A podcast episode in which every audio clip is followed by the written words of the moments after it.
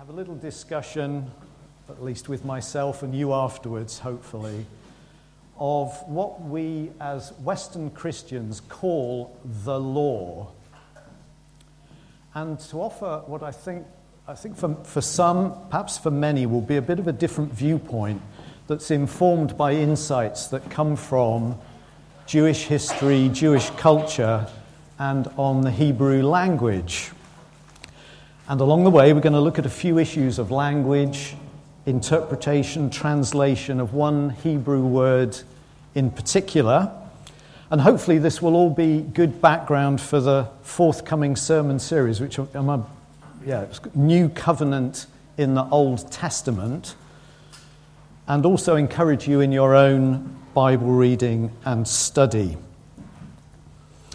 So, this was the first Bible given to me when I was about seven. So, you can tell that it's at least 30 years old. it's a King James Bible, otherwise known as the Authorized, because the work to produce it was authorized by King James. And this is what it says for John 1:17. For the law was given by Moses, but grace and truth came by Jesus Christ. Now, from my history with Christianity, I expect that some of you, if not many of you, will instinctively be hearing for the law, a difficult thing that the Jews had to live up to to try and gain salvation, was given through Moses.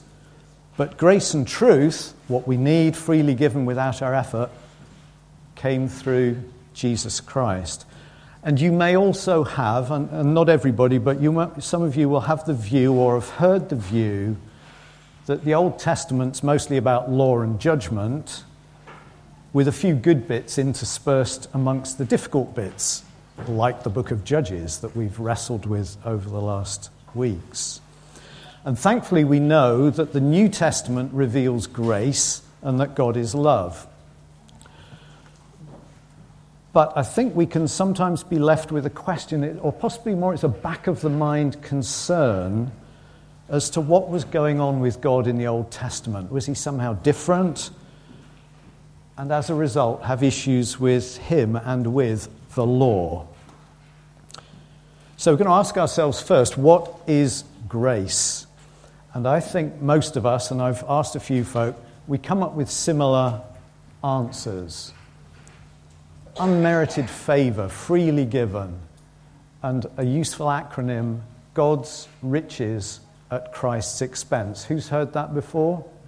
Yeah, so that, that's, that's a, a helpful one. But if we ask, what is the law? I personally was much less clear about that. And I've asked some people over the last weeks, including some of you, and they were also less clear and gave quite a range of answers. So, just for a few seconds, I'm not, we haven't got time to hear you all, but just for a few seconds, you answer that question for yourself what is the law? And then at the end, you can check back with yourself and think, have I had some different insights? So just take a few seconds. What is the law? So, we're going to do a bit of exploring now, and we'll start at the very beginning, because that's a very good place to start. Now, the Lord God had planted a garden in the east, in Eden, and there he put the man he had formed to work it and take care of it. And the Lord God commanded the man, You're free to eat from any tree in the garden but you must not eat from the tree of the knowledge of good and evil, for when you eat from it, you will certainly die. This was the first instruction, command, or law, if you will, given to Adam that had a consequence for disobedience. We look at it now, and the command and the consequence seem pretty clear. But nevertheless, Adam and Eve made a choice and disobeyed. And I think, if we're honest, certainly for me, I would also have been tempted to doubt God's word and made the same choice. Then the man and his wife heard the sound of the Lord God as he was walking in the garden in the cool of the day, and they hid from the Lord God among the trees of the garden. But the Lord God called to the man, Where are you? And I've always taken this at, at, face value as a picture of life in the garden and enjoyed the image of God and Adam and Eve walking around, strolling around as a regular occurrence. And I am convinced that there had been great closeness between God and the first couple, and that they ate from the tree of life. They were free to do so. But now, this was a situation in which Adam and Eve were ashamed of what they'd done, and God was wanting to confront them about what had happened. And the consequence the Lord God banished him, Adam, from the Garden of Eden to work the ground from which he'd been taken. And after he drove the man out, he placed on the east side of the Garden of Eden cherubim and a flaming sword flashing back and forth to guard the way to the tree of life. So, the short term outcome of the disobedience was that Adam and Eve were now separated from the place in which they had enjoyed the close presence of God, and they were prevented from reaching the source of life. And in Genesis 5 5, it's recorded that Adam died. So that consequence of, of dis- disobeying God's command was indeed death. And therefore, just as sin entered the world through one man and death through sin, in this way death came to all people, us, because all sinned. And that's Romans 5:12.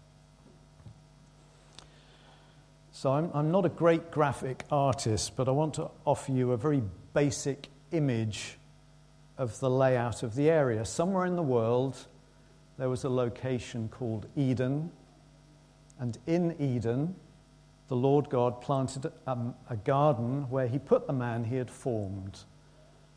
And then, after the banishment, God placed cherubim with a flaming, whirling sword to guard the way to the tree of life.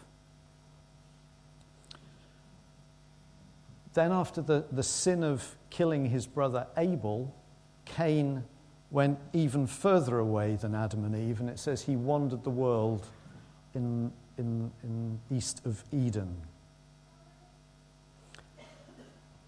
And as I was thinking about this, there was, there was a real sense for me that the Bible could have ended after just a few chapters of Genesis. God's command was clear, the consequence was clear, and He could have said, That's it. Adam and Eve are out of the garden, somewhere in Eden, and Cain's even further away, and they will eventually all die. But the fact the Bible didn't end there was because God is full of grace and mercy, loving towards all that He has made. In fact, He had already, even after their disobedience, He'd already put skin on Adam and Eve, and He spoke with Cain after the sacrifice that he and Abel had offered. So he was still interacting with them. But what we all really need is a way back into the garden, into God's wonderful, intimate presence, and to tap into the source of life again. And we find, we know that God had a plan to achieve this. And as that plan unfolded, he's revealed himself through history at intervals, despite our continuing disobedience and wickedness. Enoch, Noah, Abraham, Isaac, Jacob, Joseph, Moses, people of Israel, Elijah, etc., etc. And the way I would describe it is all of that revelation is a progression of revelation of grace and truth, right until the ultimate revelation of grace and truth, who is Jesus.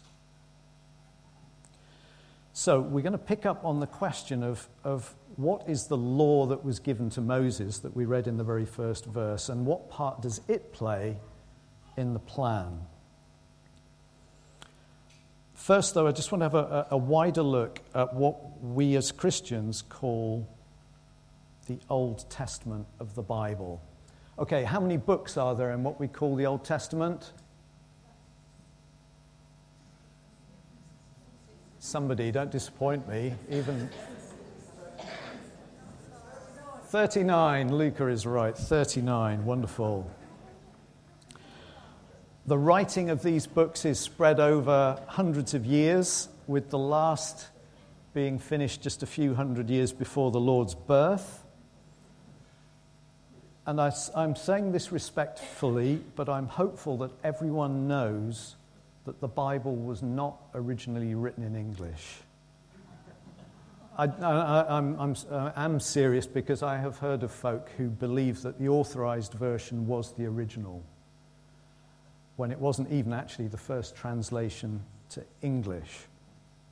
The Old Testament books are all written in Hebrew, apart from some very short sections in Ezra and Daniel that are in Aramaic because they're quoting somebody speaking in Aramaic. The written Hebrew of the Bible is a type of writing system in which each symbol stands for a consonant, leaving it for the readers to know, infer, or otherwise supply the, the appropriate vowels, and it's read from right to left. And there is the revealed name of God in Hebrew, which we write out as YHWH. In terms of the actual letters, it's Yod hey, vav, hey. This bit's extra, so I might take another minute. The hey, the meaning of the letters, each letter has its own meaning. And the meaning of hey is to do with breath. And it appears twice in the name of God. Hey. It's known as the tetragrammaton or the four letters. The pronunciation is unknown, but we in English say Yahweh or Jehovah. Now, the Hebrew Bible, it, it, was in the Lord's time, it would have been called the Mikra or the readings. It's now known as the Tanakh. It's got the same books as our Old Testament, but they're grouped differently in a different order. Three sections Torah, Nevi'im, Ketuvim. And if you take the initials of those, T, N, K, and put a vowel sound, that's where Tanakh comes from. This is how they're arranged. So I want to just pick out a few points. The Torah, the five books of Moses Genesis, Exodus, Leviticus, Numbers, Deuteronomy. Twelve minor prophets are all one book. Ezra, Nehemiah, Chronicles, and Kings are all, and Samuel are all each one book. But it's the same content.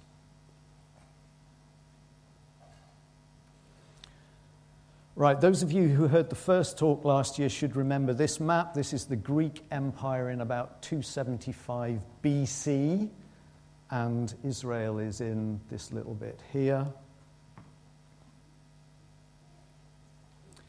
300 years later, the Greek Empire has gone, and now this is the Roman Empire covering the area at the time of the Lord Jesus, also including Israel. So it's not surprising that the Hebrew Bible was first translated into Greek and then somewhat later into Latin. So here's the Greek one. It's called the Septuagint, second, third century BC. The Latin is called the Vulgate, fourth century AD. And then the rabbis put together a definitive Hebrew text which includes all the pronunciation quite a bit later, and that's called the Masoretic text. The Septuagint was widely in use at the time of the early church because most Jews actually spoke Greek and not Hebrew.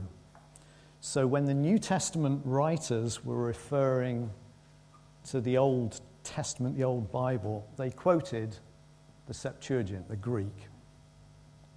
Now, since then, translations to other languages are usually based on the Septuagint and the Masoretic, and they've brought in recently scholarship from the Dead Sea Scrolls and the Peshitta Aramaic translation. Now, having said all that, the first one to English was from the Vulgate by Wycliffe, then Tyndale did work from the originals, and then came the authorized. And now we're greatly blessed with a lot of versions. I've read from quite a few, mostly NIV.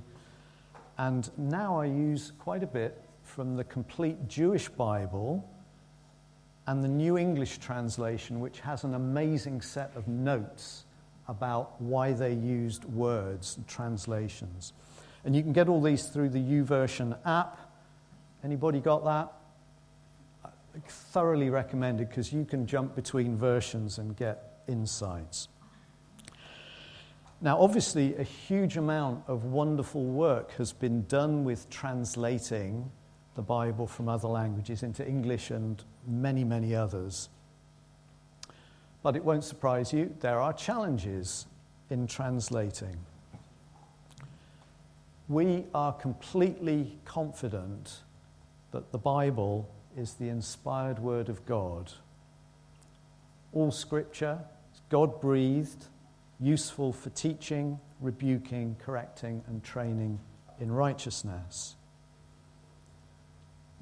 But translations of the Bible do vary, and they can be influenced by methods, backgrounds, viewpoint of the translators. So we're going to get to one word in the Hebrew where the meaning I think most of us will attribute to it might not be the full story and might even be misleading us a little bit. And that word is Torah, shown here in Hebrew. Remember now that this generally represents the first section Genesis, Exodus, Leviticus, Numbers, Deuteronomy. The word itself, Torah, first appears in Genesis 26 5, when God is talking to Isaac about how his father Abraham had followed what God had said. And its principal meaning is teaching or instruction. So then, much of God's teaching and instruction for the people of Israel was given on Mount Sinai, and you can read that Exodus chapters 19 to 23. And the context of all that teaching is from a loving and gracious Heavenly Father as a covenant agreement with his people after he brought them out of Egypt, after being in slavery. He gave them guidance he gave them some clear instructions, some rules of life on how best to live. Now they're free. They've been under the dominion of Egypt. Now they're setting themselves up as a nation. And it was given so that they could become a kingdom of priests for God, a nation set apart. Deuteronomy 29 9 says, Keep the terms of this covenant and obey them so that you may be successful in everything you do. This is the purpose of the teaching.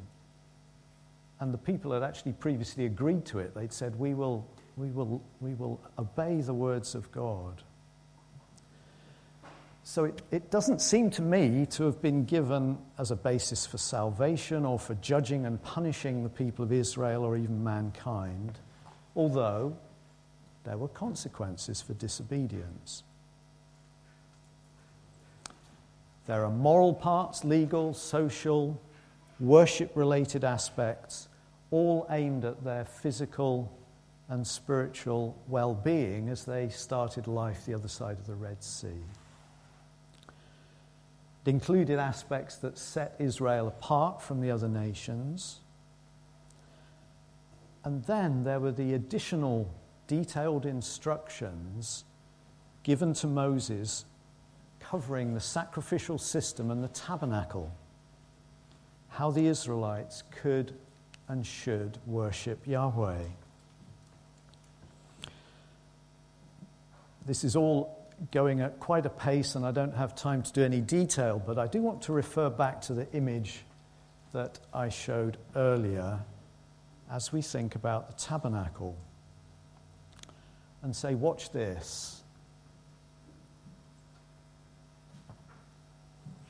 Because this was the basic layout of the tabernacle and later the temple outer courts, holy place, most holy place.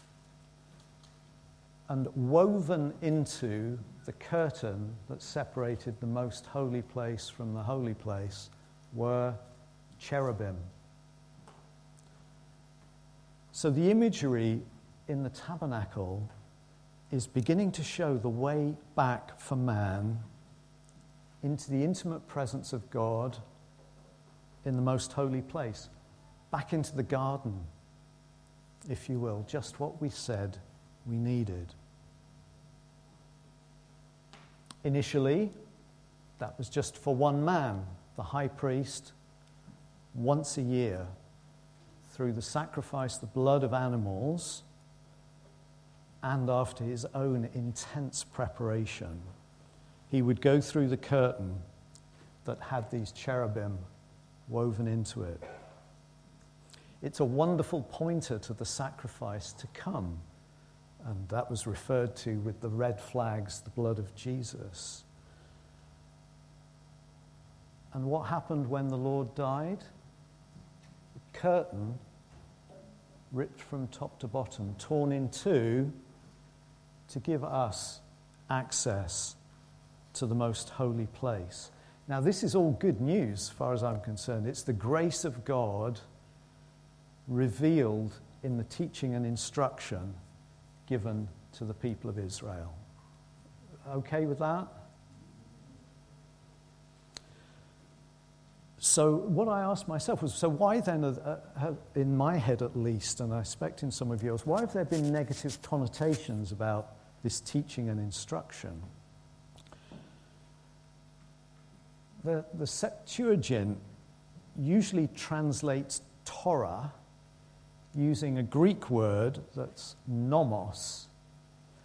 And probably originally that was meant in the sense of the living network and traditions and customs of a people. But it does have some legal connotation, and it's virtually always been translated into English as law may have been influenced by the, the Vulgate, the Latin one, because they translate nomos into lex in Latin, which usually does mean law, but it can mean covenant as well.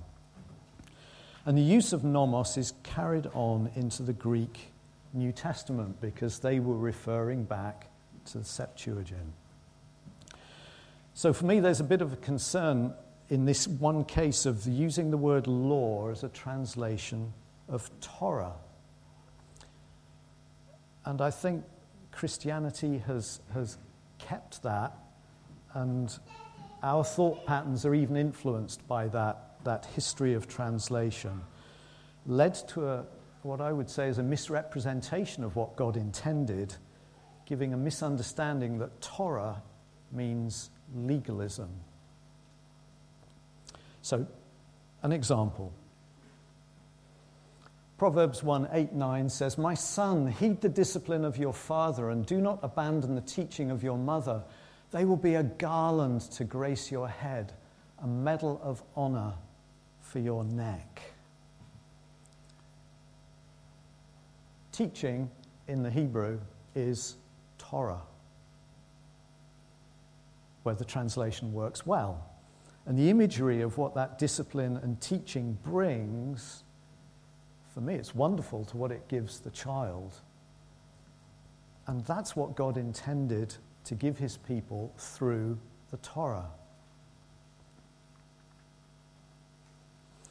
A more neutral example, different translation approach of the complete Jewish Bible, the same law applies in the NIV, the same teaching is to apply equally if you translate Torah as per the original Hebrew.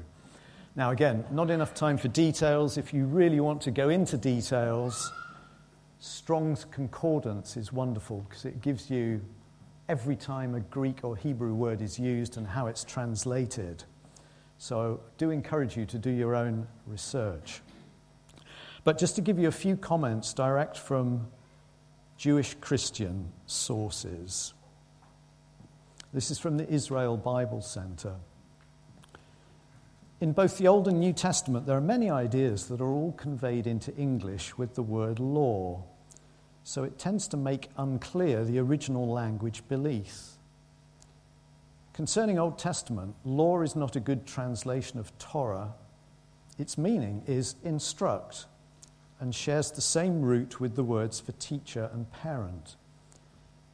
It's not like the laws of a legislature, it's like the instruction of a father. As for the New Testament, there are many different ideas too that turn into law in English, but doing so does justice to the nuances Paul meant to convey. Commandment is mitzvah, law is chok, instructions are Torah. It's not just my opinion, says the head of Israel Bible Center, it's Hebrew. But should a person do what is God's will no matter what it's called? Yes. My point addresses calling the Torah, the books of Moses, by the word law. It's like referring to the loving instructions of a father to a child as law. So let's go back to our verse. Reading again in the King James For the law was given by Moses, but grace and truth came by Jesus Christ. And I did notice in my old Bible, a but is in italics. And the reason it's in italics is because it isn't there in the Greek. It was put in by translators to match their views on the meaning at the time.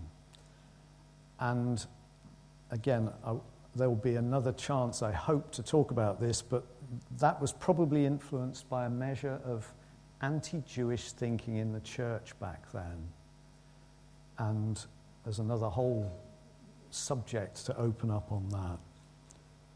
The NIV and the modern translations mostly don't include the but. But I think it's had a subliminal influence on us.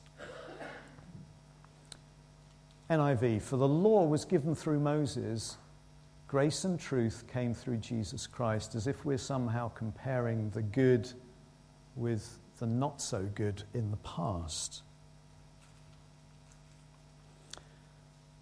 But now we're going to put verse 16 before it. So in the NIV, we get out of his fullness, we have all received grace in place of the grace already given. For the law was given through Moses, grace and truth came through Jesus Christ. Or in the, the complete Jewish Bible, we have all received from his fullness, the Lord's fullness. Yes, grace upon grace. For the Torah, the teaching and instruction, was given through Moshe. Grace and truth came through Jesus, the Messiah, Yeshua, the Messiah. So I now read these words that they imply to me that God's loving instruction in the Torah was actually grace already given, and now there's even more the ultimate grace revealed through Jesus. And that's where the title of the talk comes Grace upon Grace. What did the Lord say about the law? I've not come to abolish it, but to fulfill it. This is the first and greatest commandment love the Lord your God with all your heart, with all your soul, with all your mind. And the second is like it Love your neighbor as yourself. All the law and the prophets hang on these two commandments. Paul said, We know that the law is good if one uses it properly. And the writer to the Hebrews says, The law, though, is only a shadow of the good things that are coming.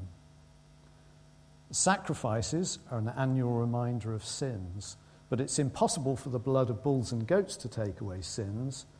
And now we, us, have been made holy through the sacrifice of the body of Jesus Christ once for all. Get us back into that most holy place. So, where were the issues? Well, Jesus often said to the folk of the time who were teaching the law, the Pharisees and teachers of the law, he often said, Woe to you! Not because the law was wrong, but because they had corrupted the teaching. They'd made it legalistic. They'd added the so called hedges of protection to stop the law even being close to be broken, which was a burden for the people. And actually, they also used, which the Lord criticized on a number of occasions, they also made those hedges of protection a way of excusing themselves from having to obey bits of the law. So I think that's where the issue that we pick up comes from, what the teachers of the law had done to it.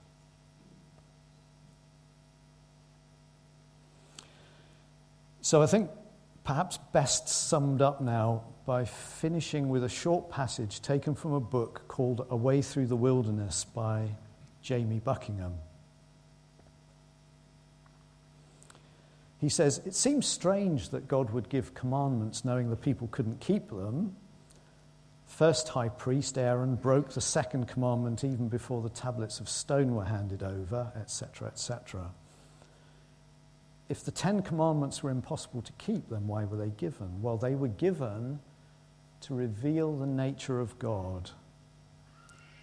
For God is far more interested in people who want to establish a relationship with Him than in a people who keep all the rules but never learn to abide in His presence.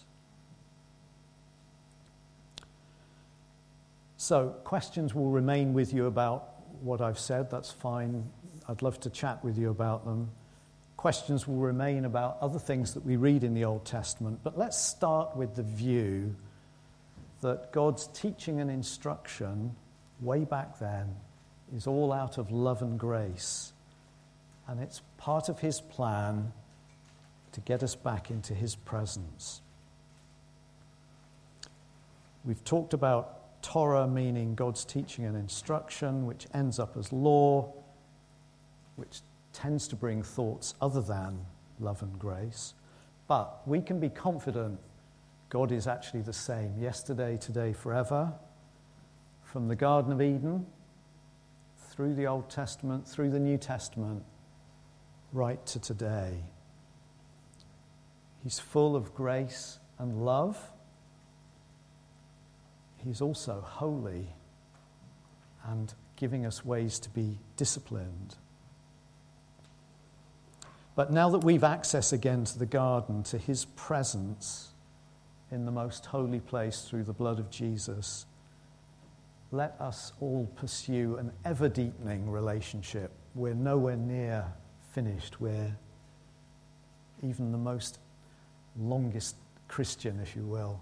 There's so much more for us to, to learn to experience of His presence back in the garden. I'll finish it there. I'd love to chat with folk afterwards, but I appreciate it was quite a long talk.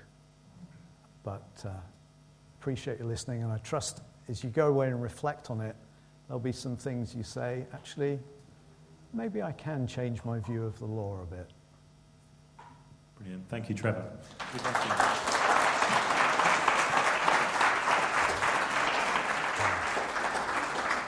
Thank you. Yes, Sarah and the band, do come back, please. It'd be, it'd be fantastic to uh, worship together before we finish our time together. Trevor, thank you so much.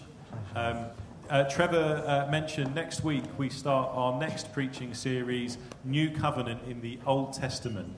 Um, so that really is a great introduction for us this week because next week we're going to begin to see even more um, how good uh, God's word to us was even before Jesus came. We're going we're going to fall in love even more with some of the Old Testament